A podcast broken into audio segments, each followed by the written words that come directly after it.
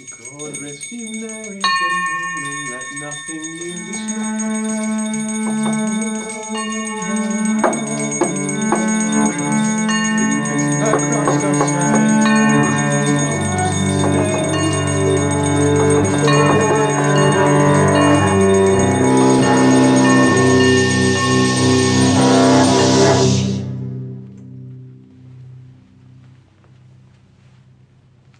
Marley was dead, to begin with. Dead as a doornail.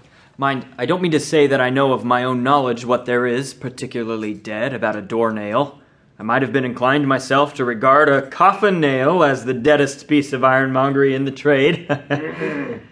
but the wisdom of our ancestors is in the simile, and my unhallowed hands shall not disturb it. You will therefore permit me to repeat emphatically that Marley was as dead as a doornail. Scrooge knew he was dead. Of course he did. How could it be otherwise?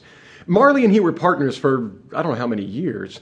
Scrooge was his sole executor, his sole administrator, his sole friend, and his sole mourner. This brings me back to the point I started from. There is no doubt that Marley was dead. Now, this must be distinctly understood, or nothing wonderful can come of the story I am going to relate. Scrooge never painted out old Marley's name. There it stood years afterwards above the warehouse door Scrooge and Marley. The firm was known as Scrooge and Marley. Sometimes people new to the business called Scrooge Scrooge, and sometimes Marley, but he answered to both names. It was all the same to him. Oh, but he was a tight fisted hand at the grindstone, Scrooge. A squeezing, wrenching, grasping, scraping, clutching, covetous old sinner. Hard and sharp as flint, from which no steel had ever struck out generous fire. Secret and self contained, and solitary as an oyster. The cold within him froze his old features. Nipped his pointed nose, shriveled his cheek, stiffened his gait, made his eyes red, his thin lips blue, and spoke out shrewdly in his grating voice. Humbug. A frosty rime was upon his head, and on his eyebrows and his wiry chin. External heat and cold had little influence on Scrooge. No warmth could warm, no wintry weather chill him. No wind that blew was bitterer than he, no falling snow was more intent upon its purpose, no pelting rain less open to entreaty.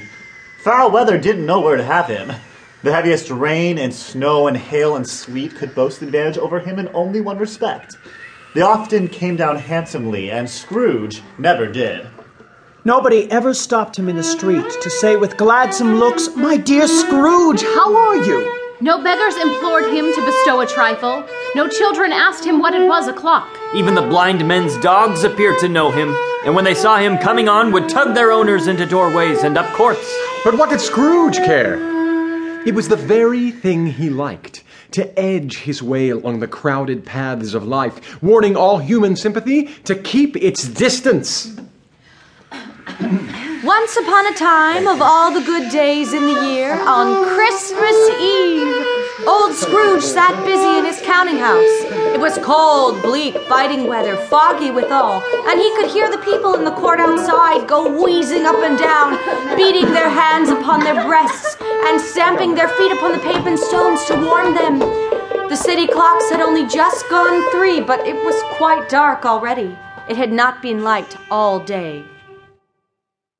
The door to Scrooge's counting house was open, that he might keep his eye upon his clerk, who, in a dismal little cell beyond, a sort of tank, was copying letters. Scrooge had a very small fire, but the clerk's fire was so very much smaller that it looked like one coal.